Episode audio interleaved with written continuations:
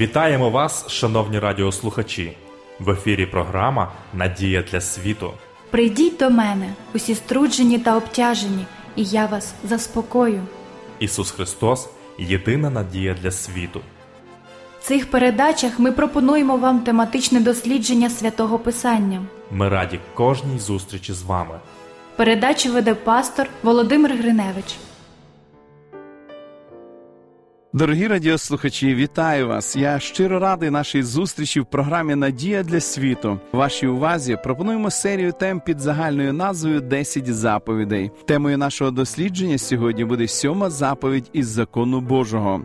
Сьогодні телевізійні шоу користуються великим успіхом у публіки за участю музичних груп, що є переможцями різноманітних премій. Вони отримують мільйони доларів за пісні, в яких детально описуються сексуальні стосунки.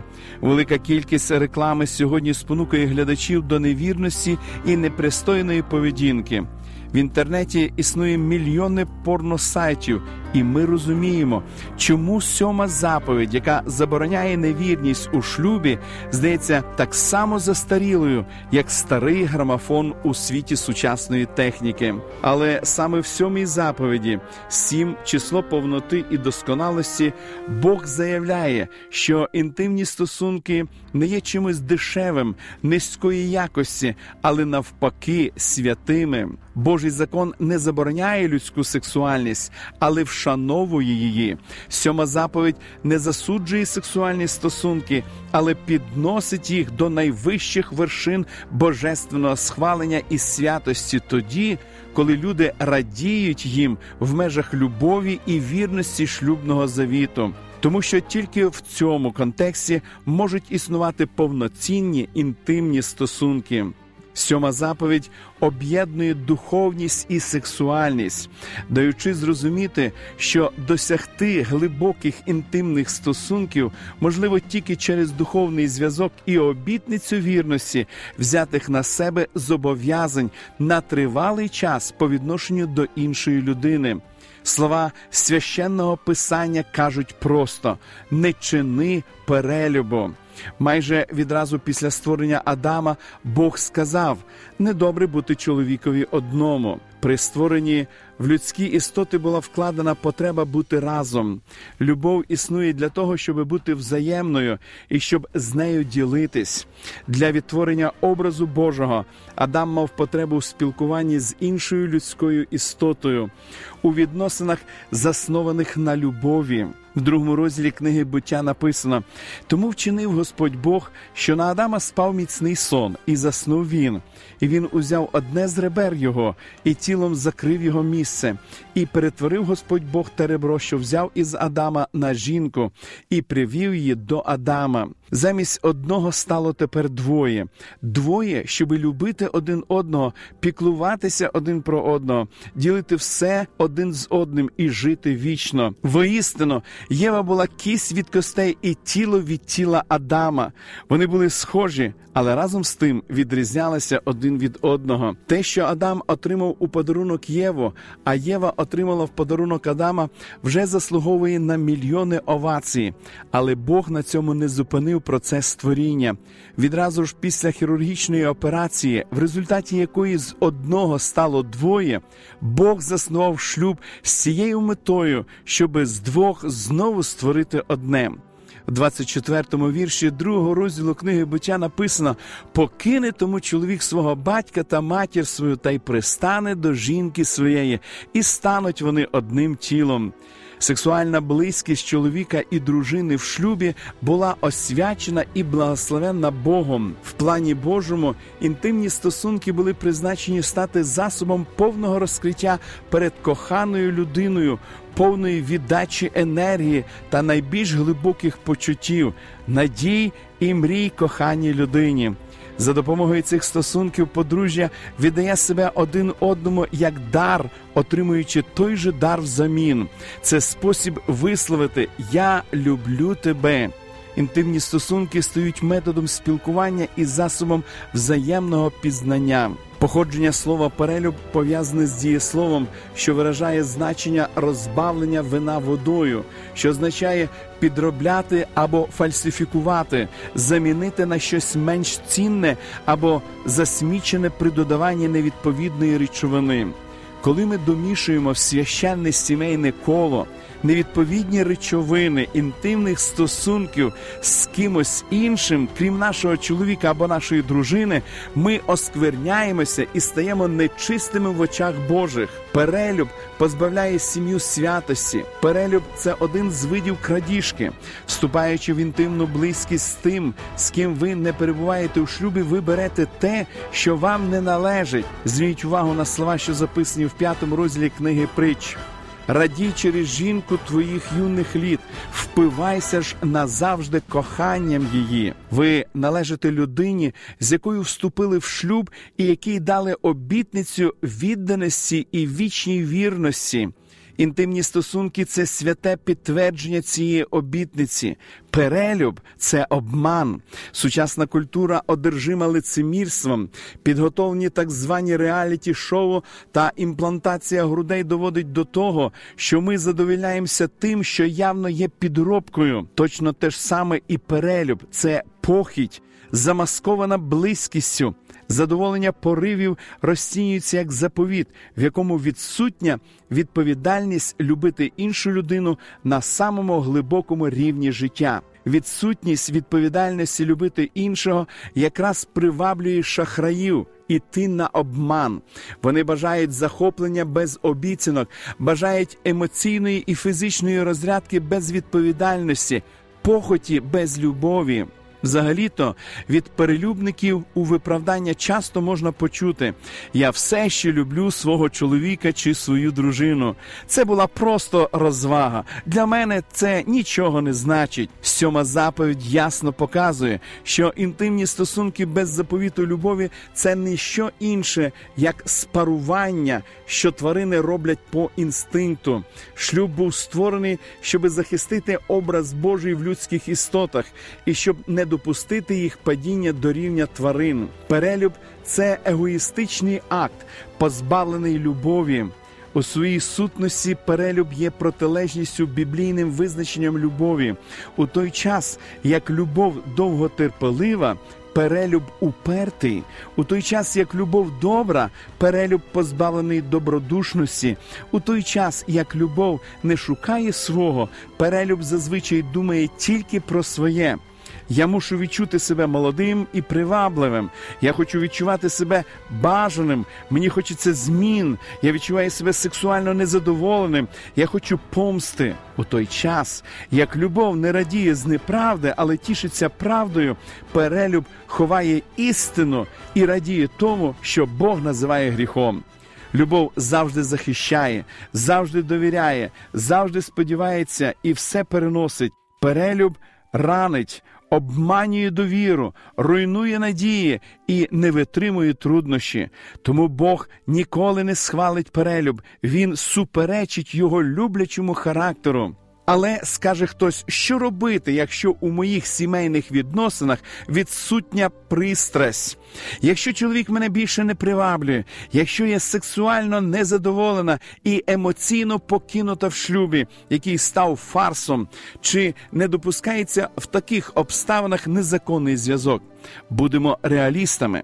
Більшість шлюбів не ідеальні, відносини складні і іноді дуже важкі, але підрив довіри, викрадення, обман і егоїзм це не вихід, особливо в християнському шлюбі, в якому двоє намагаються прославити Бога. Але якщо ти вже оступився, чи є вихід з прірви перелюбу? Не є новим те, що людина, намагаючись жити на висоті Божих стандартів, іноді зазнає невдачі. У посланні до римлян, третьому розділі, в 23-му вірші написано: всі згрішили і позбавлені слави Божої. Але в 24-му вірші продовжує апостол Павло, стверджуючи, що грішник може отримати даром виправдання Божою благодаттю через відкуплення у Христі Ісусі. Ми помиляємось. Зриваємо виконання Божого плану в нашому житті, приймаємо неправильні рішення, які розчаровують Бога і шкодять як нам, так і нашим близьким. Але на відміну від того, що трапляється, коли ми дратуємо, виводимо з себе один одного, Бог не дезертує і не розлучається з нами ніколи. Згадайте сцену з жінкою, спійману на перелюбі, що записана в Євангелії від Івана в восьмому розділі. Бог не ігнорував її вчинки, але простив її. Він назвав її перелюб гріхом і сказав: Іди і надалі не гріши. Ісус сказав її кривдникам, щоб той, хто без гріха, нехай першим кине у неї камінь. І тільки єдиний, хто міг виконати цю умову, був Ісус, але Він не став цього робити. Бог ненавидить гріх, а не грішника, завдяки жертві Його Сина. Коли ми свої гріхи визнаємо, то він вірний та праведний, щоб гріхи нам простити та очистити нас від неправди всілякої. Якщо ви порушили шлюбну обітницю і здійснили перелюб, Бог вас не залишив. Ви можете покаятися у своєму гріху, можете попросити прощення у Бога, спробувати примиритися з чоловіком або дружиною, зробити все, що у ваших силах, щоб більше ніколи не порушувати священну шлюбну обітницю. Можливо, нелегко примиритися з ображеним чоловіком або дружиною. Але якщо ви обоє посвятили себе Богові і зобов'язуєтесь любити один одного так, як він сказав, тоді примирення і прощення можливі. Правильно зрозуміла сьома заповідь може стати чимось більшим, ніж просто з щодо того, чого не треба робити. Ось дещо, чому ви можете сказати так: поставте собі кордон, оскільки думки ведуть до дій, необхідно захистити своє мислення. Будьте уважні, що ви дивитеся по телевізорі, інтернету або на dvd дисках. Будь-якою ціною уникайте порнографії і заздалегідь подумайте, як уникнути зустрічі з особами протилежної статі, які фліртують на роботі або в інших місцях, де немає вашого чоловіка або дружини. Зробіть для себе пріоритетом підтримку романтичних відносин між вами і чоловіком або дружиною. Наскільки б не були важливі потреби ваших дітей, не втрачайте один одного в батьківських обов'язках, навчіться дарувати і приймати любов. Це вкладення часу і сил, яке варте того. Намагайтесь завжди бути доступними для свого чоловіка або для своєї дружини. Більшість позашлюбних зв'язків беруть початок у нехтуванні чоловіком або дружиною. Якщо ви завжди дуже втомлені, занадто зайняті роботою або друзями, або просто емоційно відсутні в плавні відносин, ваш чоловік або дружина може кинутися в обійми того, хто завжди готовий його або її вислухати і проявляє інтерес до його або її проблем. Продовжуйте робити те, що ви звикли робити спочатку, коли ваша любов один до одного горіла. Виходьте разом в місто, гуляйте під місяцем, попросіть когось подбати про дітей і повечеряйте при свічках. Зробіть все, щоб надати одне одному нероздільної уваги, і отримаєте чарівну відповідь. Моліться разом. Ймовірно, у шлюбі немає більш могутньої сили до добра, ніж коли чоловік з дружиною схиляється перед Богом і разом моляться один за одного ви помітите, що важко, навіть неможливо ображатися або ворогувати з тим, за кого ви молитесь. Просіть Бога, щоби зберіг вас від зради чоловікові чи дружині, і наділив вас всіма духовними благословеннями і допоміг вам бути найкращим. Наскільки це можливо, помічником і опорою, щоби здійснити його або її мрії і плани. Безсумнівно, над цим варто трудитись, а результати вас здивують.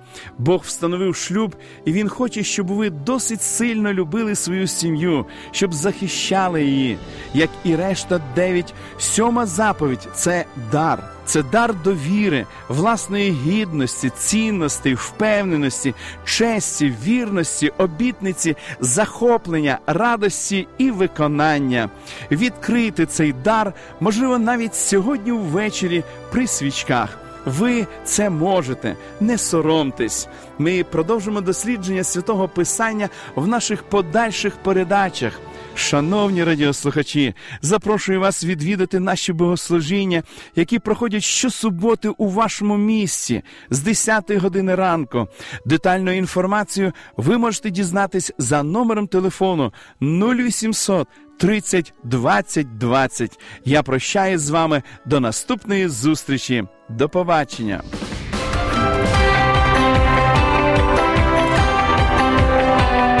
Лише світло, лише добро, лише надія.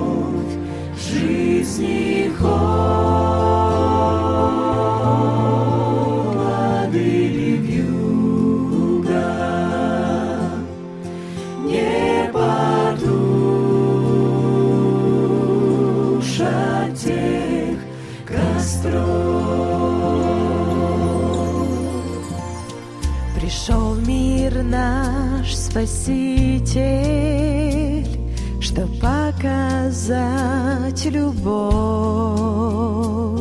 В сердцах зажечь огонь любви костров.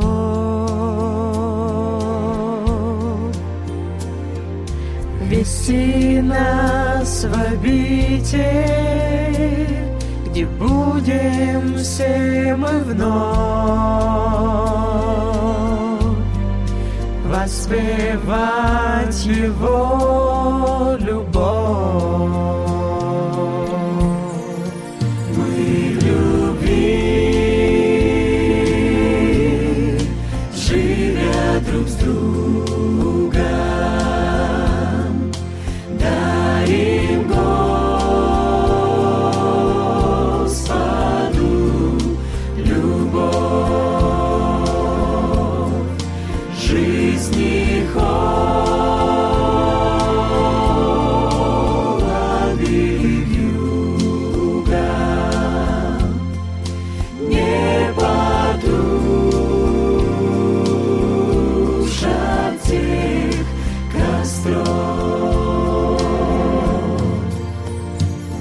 Мы жить должны, как он жил, являть любви пример, быть ближним восполнением потерь,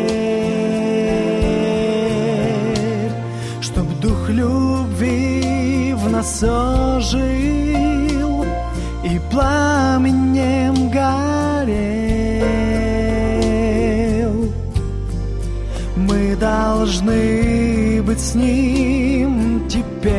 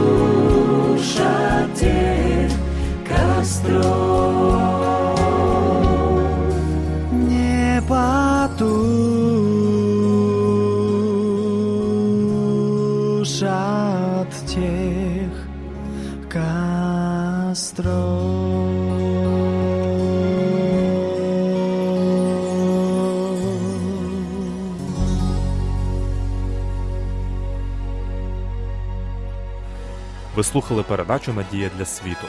Ми будемо раді наступній зустрічі з вами. Для кращого розуміння святого Писання пропонуємо вам біблійні уроки під назвою Дивовижні факти. Ви можете отримати їх, зателефонувавши за номером 0800 30 20 20. Нехай благословить вас Бог і наповнить серце надією та миром.